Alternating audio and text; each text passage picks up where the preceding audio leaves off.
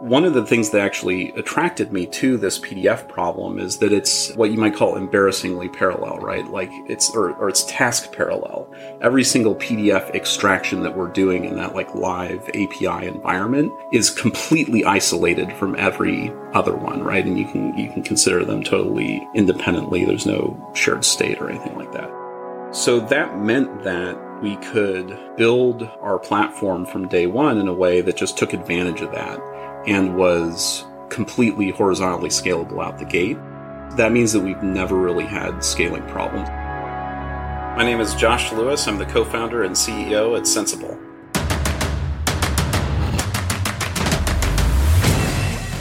This is Code Story, a podcast bringing you interviews with tech visionaries who share in the critical moments of what it takes to change an industry and build and lead a team that has your back.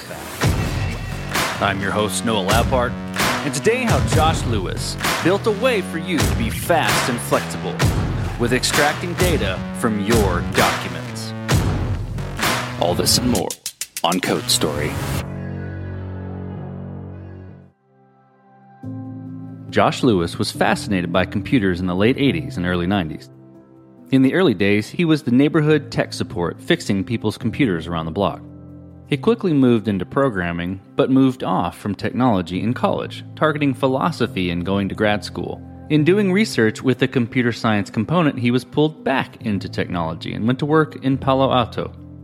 Outside of tech, he's a dad taking care of his young family. And also, he plays competitive drafts of Magic the Gathering, along with some tennis. At his last company, Josh experienced a recurring problem in spades, where account managers were spending large amounts of time with data entry of standardized forms and information. When he looked for the Twilio for PDFs, he couldn't find a tool to solve his problem. This is the creation story of Sensible. Sensible is developer tools for turning PDFs into structured, useful data. So it's primarily an API product, like you give us the bytes of a PDF and we give you back JSON telling you what's in the in the PDF. And the approach that we've taken to it is by building a query language for documents. Uh, so it's a set of primitives where you can easily describe how to go into a document and pull different pieces of information out of that document and we have a whole user interface that lets you configure all that and publish the API endpoints and so forth. And so our customers are a lot of these mature industries like insurance or financial services or logistics, where documents function almost as de facto API calls between businesses, like a carrier gives a brokerage an insurance quote. And that's how I got into this. Is my last company I was working uh, at Newfront Insurance, which was a commercial insurance brokerage plus technology startup. I was one of the first few employees there working in engineering and product we had this problem in spades where we had these trained licensed staff called account managers uh, kind of like back office operations for an insurance brokerage who by our measurements were spending a lot of their time doing data entry on documents that we were getting back from carriers. We said to ourselves okay let's we should be able to automate this use software to pull that out and have our account managers working on things that are more important to our clients you know these higher touch higher impact activities naively at the time, I thought, okay, well, surely there's great SaaS for this. I'm going to go out and find the Twilio for PDFs and solve this in a week. And we really didn't find that. There's a lot of like heavy enterprise stuff. There was a lot of verticalized stuff where they wanted to do like workflow facilitation and be the system of record. And that's what, not what we wanted. We just wanted a tool. So we ended up rolling our own and I built a good chunk of that and took this like kind of query language approach implicitly in how we went about building it internally. And so that just stuck with me. Fast forwarding two years, I had recently left Newfront, and this was like right before the start of the pandemic, and was thinking back on that time. What did I see that was a really gnarly problem to solve? And this one stood out. So I went back and looked at the market again. Has someone started doing this in the past two years? still didn't see the type of thing that I wanted to buy as a developer at Newfront. And that was really the the inspiration for Sensible. And then my co-founder Ming she and I both shared this desire to go find some like really gnarly B2B SaaS problem and just grind it to the ground. And you don't get gnarlier than PDFs. so, so it fit with our, what we kind of saw ourselves as working on as founders. Well, tell me about the MVP. So tell me about that first product you built. How long did it take to build and what sort of tools did you use to bring it to life? We started off super simple with just a pure API product, no UI, no nothing. And we started working on that product in in earnest in October 2020. So we had decided to work together, Ming and I, in, in August of that year, and then built like a prototype and raised a pre-seed round of funding, and closed that in October, and then started building the initial product in earnest. It took us about two months actually to go from starting building to having our first two paying customers. And we did that by doing two things. One, again, being API only. So this was just a service that people could use programmatically, and there's no UI, no nothing. We had the world's like we had like you know one line of text on our website.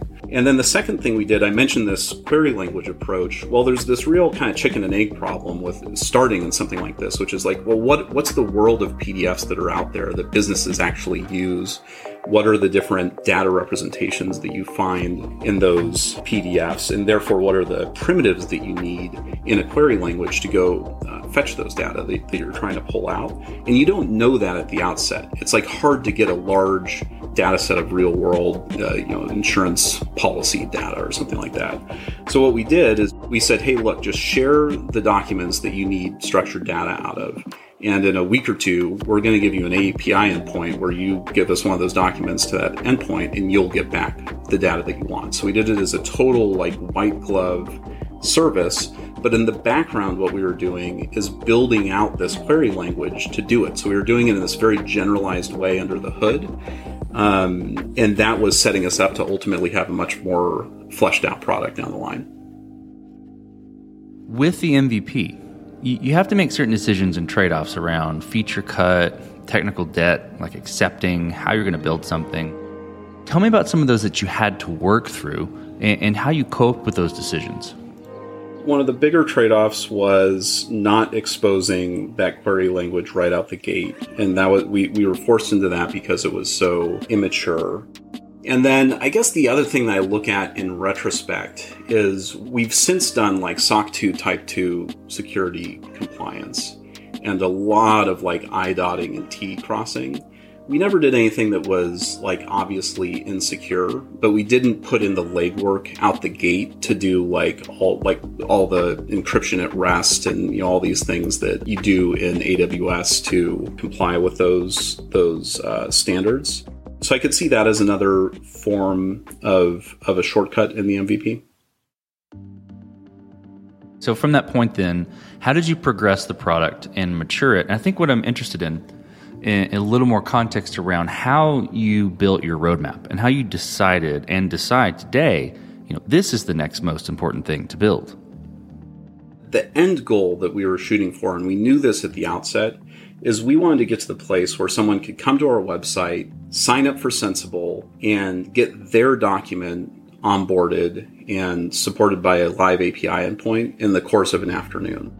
We had to do two main things. The first thing we needed to do was make this query language available to our users, and that meant building a whole almost like IDE, like developer UI for uh, writing in this language. And then the second thing we needed to do is all the stuff around self serve, you know, the ability to sign up and the ability to pay us and the ability to do volume billing and all this kind of stuff because all of our early customers were more like enterprise sales deals essentially where we signed a contract and then we did manual billing for them. So that was the north star is how do we get to this point where people don't even need to talk to us to use Sensible? The next step post this API product was building out that UI, building a true website, and kind of putting a better face forward to the world. So we have that north star, but then there's a lot of there's a lot of nuts and bolts, right? Like what particular features do we build into the product? What documents do we try to handle versus which ones do we say, hey, not now? I think the main tension that we run into as a company when we're doing product development is that tension between explore and exploit, right? Like, are we trying to do things that are new things adjacent to the core product? And examples of that might be, oh, a UI for human reviewers to check the machine extraction, or fancy features for doing data extraction from free text, validation layers, document generation instead of getting data out of documents. There's this whole there's this whole world of adjacent things that we we know could be valuable for our customers, but aren't super duper related to the core product. And then the exploit side is just making that core product better and better and better, like better primitives in the query language, better experience in the management interface and in the editor. And so that's really the challenge. I think we've leaned towards the latter and been guided by our customers. What's what's great about working in this problem space is that people just bring the problems to you, right? They bring a difficult document to you. And so you have this steady stream from the real world of almost like problem statements that turn into roadmap. In the early early 2021, let's say, when we were developing the UI and all that, it was still the case that many new documents that we got, we had to build new things into the query language in order to support those documents and successfully extract them. Fast forward to today, it is extremely rare that there's a document that we can't just handle with what we've already built out of the box. And so that's a result of listening to the market or listening to the data set, so to speak, as we've become more and more knowledgeable about the world of, of possible documents out there. Okay, well then let's switch to team. So, how did you go about building your team, and what did you look for in those people to indicate that they are the winning horses to join you? I'm I'm a big believer in life is long and careers are long, and, and you definitely want to build up that group of people that you've enjoyed working with, and, and they've likewise enjoyed working with you. Fully a third of the folks that work at Sensible are, are people that I've worked with in the past, and in one case, multiple times. So that's, I think that's a part of the fact that there's this kind of clubby, networky nature to to the Bay Area, Bay Area, tech scene. But it's also a real superpower, right? If you if you know folks that are great people to work with and, and who do good work. The flip side of that is you need to be able to find people that will be those people in, in the future for you, right? We've done a couple things. I mean, one thing I did at Newfront is we started working with a recruiter who specializes in, in finding talent in uh, Latin America.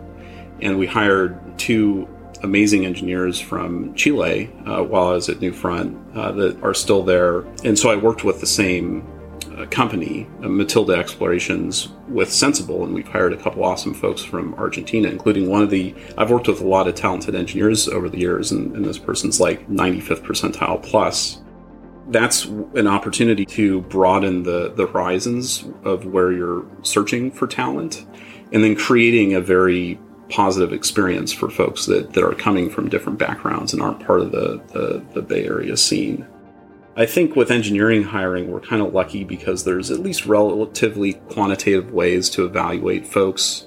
And I know this is kind of frowned upon in some circles, but we do this little take home thing and we see it as bidirectional because it's you're implementing stuff that we implemented at the very beginning of the platform. And so not only do we see how you think, but you learn what it's actually like to build software that's sensible and the, the real kinds of problems that we solve. I think that helps too when you're trying to identify new talent in engineering is that you can do it in these very quantitative, realistic ways.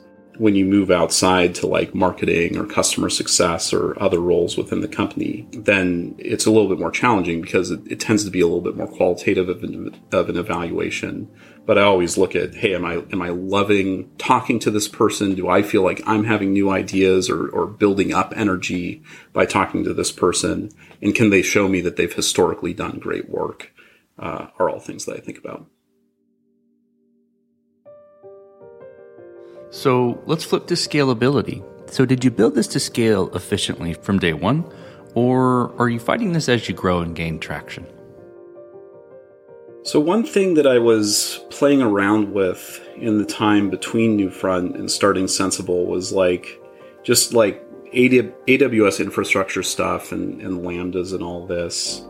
And I had built a little prototype project for another startup that I, I was considering building one of the things that actually attracted me to this PDF problem is that it's what you might call embarrassingly parallel, right? Like it's or, or it's task parallel. Every single PDF extraction that we're doing in that like live API environment is completely isolated from every other one, right? And you can you can consider them totally independently. There's no shared state or anything like that.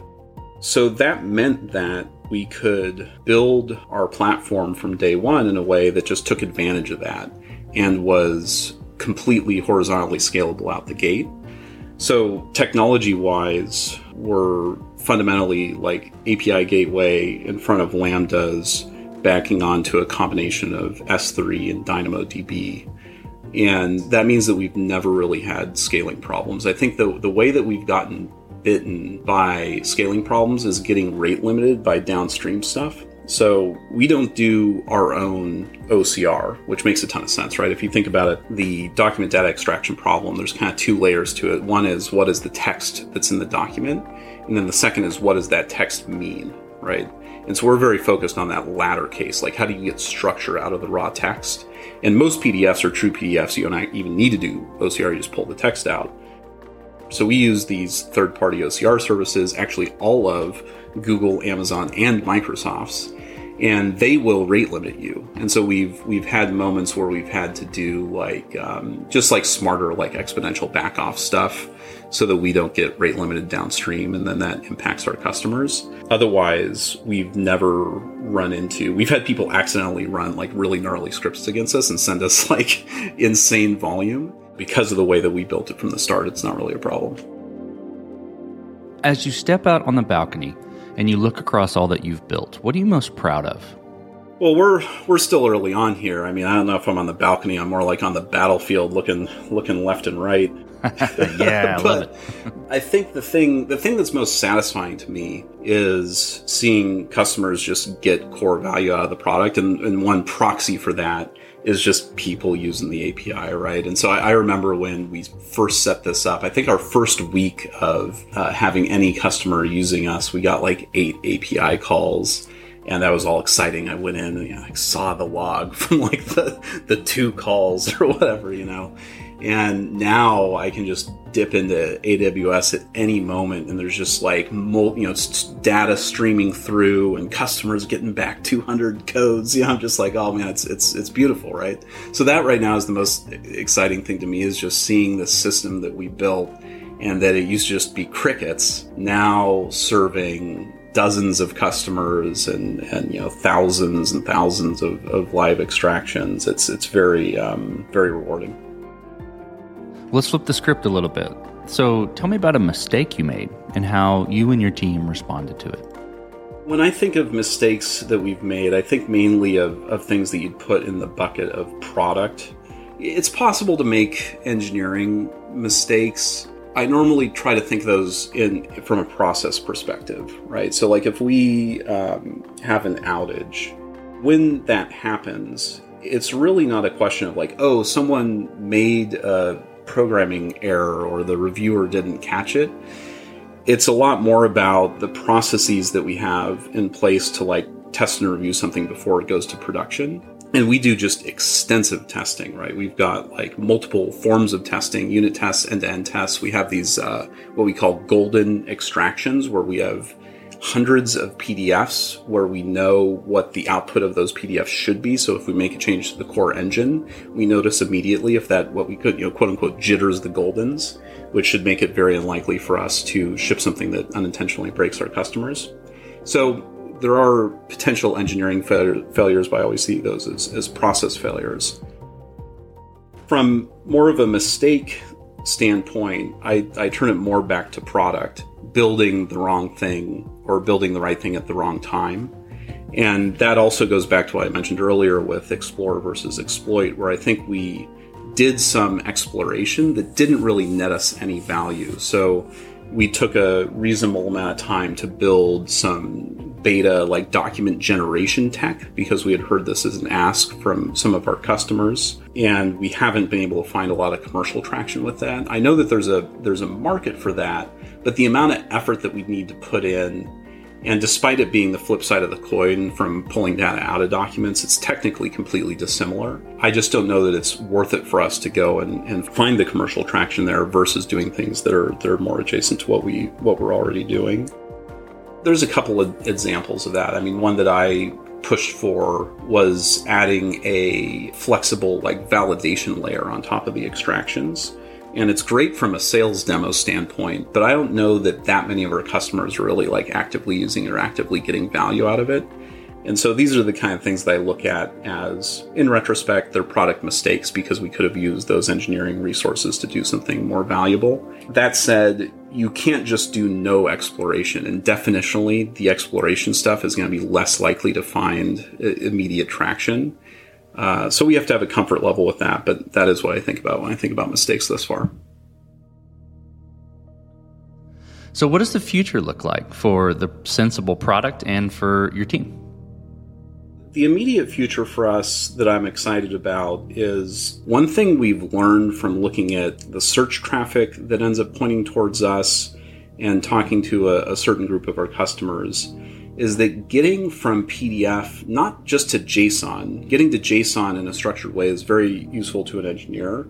But for a lot of people that are more in like an operations role, getting to a spreadsheet is actually quite valuable. There's use cases in uh, insurance, for example. There's something called a loss run, which is a history of all the claims that you've made against an insurance policy over the years. And it's very important in underwriting a risk, like if you're switching carriers or something like that, they want to see your historical loss runs. They're very complex documents that can have dozens, hundreds, even low thousands of data elements that you need to pull out. And they each carrier generates them in their own format. It would be tremendously valuable to ops folks to be able to take these things, regardless of which carrier they came from, and just like put them in a spreadsheet format for, for analysis. And now that's a little bit less technical, it's a little bit less developer focused, but it's something where to do that, you need to solve the extremely hard problem that we've already solved, which is how do you go from the PDF to structured data?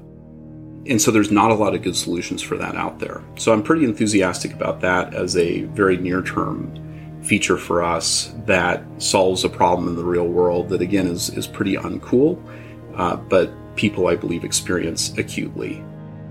Looking more broadly, what we're doing as a company is we're bringing software closer to the way that people work every day. I think one thing, if you're a technologist that comes into these mature industries like insurance, like healthcare, like logistics, you have this this boggle moment where you're like, wait a second, why is it that these industries are still passing documents around? Why haven't they? We've had the technology for decades to move folks over to more of like an API based way of interacting with with one another. And what that misses is the real work that documents do above and beyond what an API can do for, for these incumbents in mature industries. So if you're back to the insurance carrier, if you're an insurance carrier, one of the ways that you innovate as a company is by offering coverage that's uh, different in some way from your competitors. Like it has this cool new coverage, or it doesn't have this weird exclusion, or it does have some other weird exclusion, but it's cheaper or whatever if you don't control the data model, like if you're using some centralized API within the industry, you are constrained in your own ability to innovate. The things that are preventing companies from mass migrating in these mature industries to APIs, it's not just people being Luddites or a lack of technical skill or a lack of the technology being available.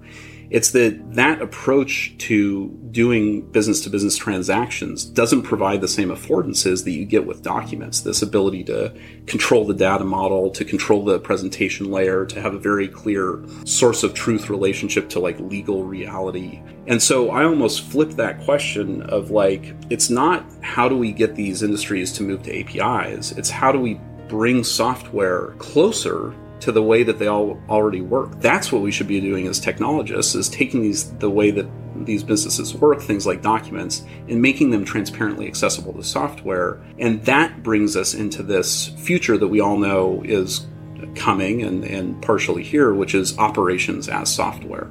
Right? Like all these business workflows, these are things that really need to be software mediated And it takes technology like Sensibles, again, kind of like low to the ground, slightly gnarly software to, to really accomplish that. Because you're not going to accomplish it by building some techno utopia API and magically having all these incumbents migrate to it.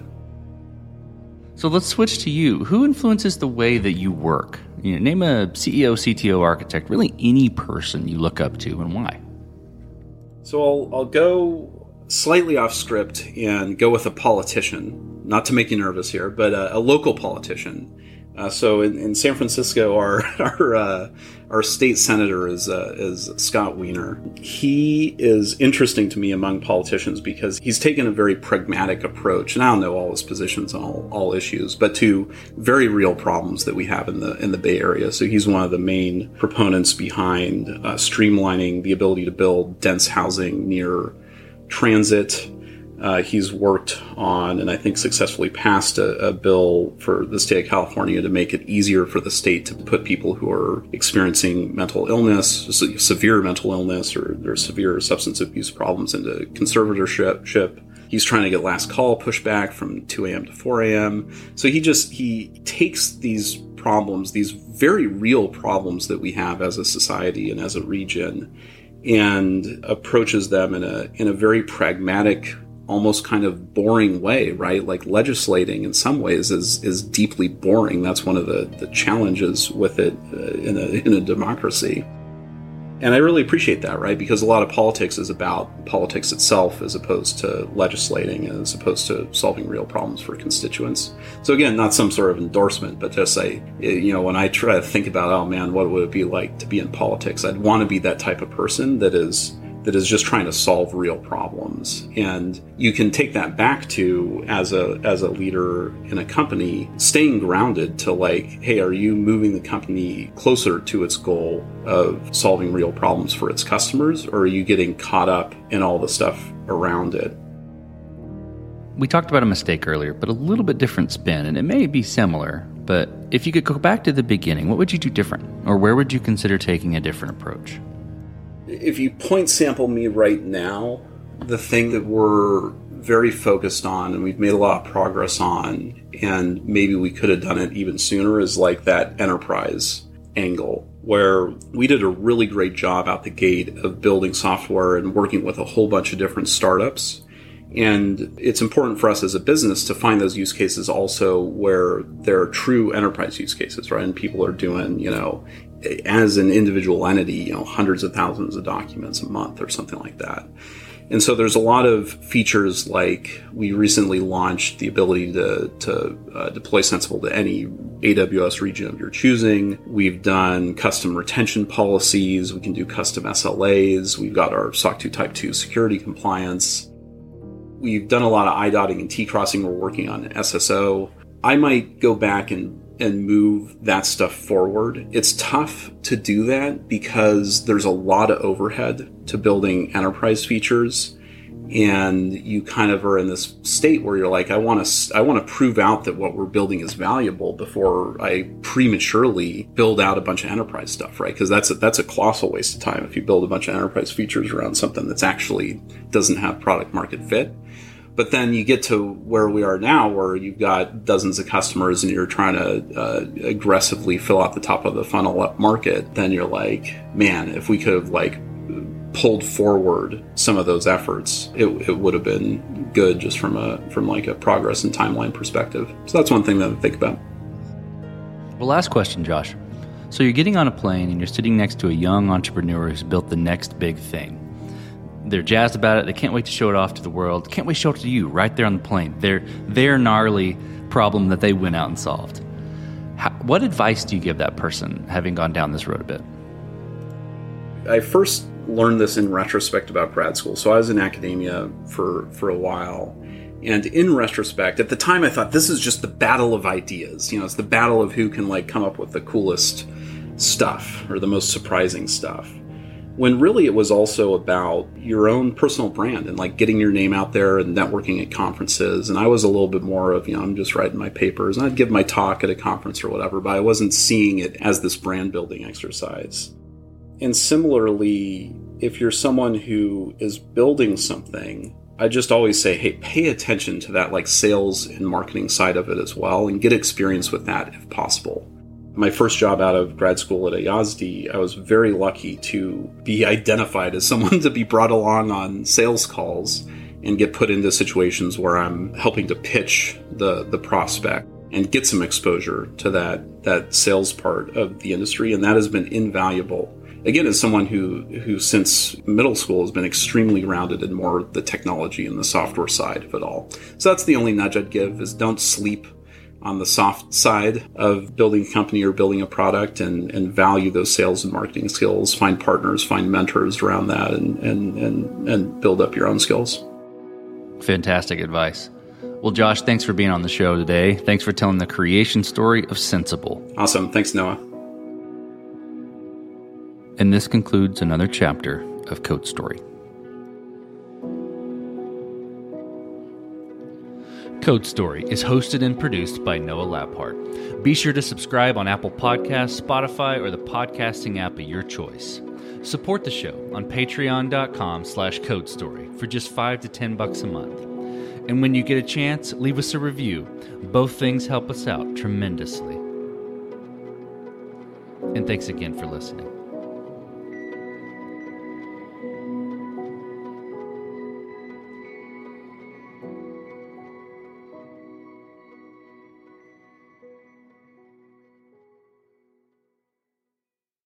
Save big money when you start your next project today at Menards. Convert your current recessed lighting with energy saving LED downlights from Feit Electric. They're bright and install easily in just minutes. They also go from regular lighting to nightlight mode with just a simple flip of a switch. Save big on all Feit lighting products now at Menards. Shop our lighting options today in store and on Menards.com. Save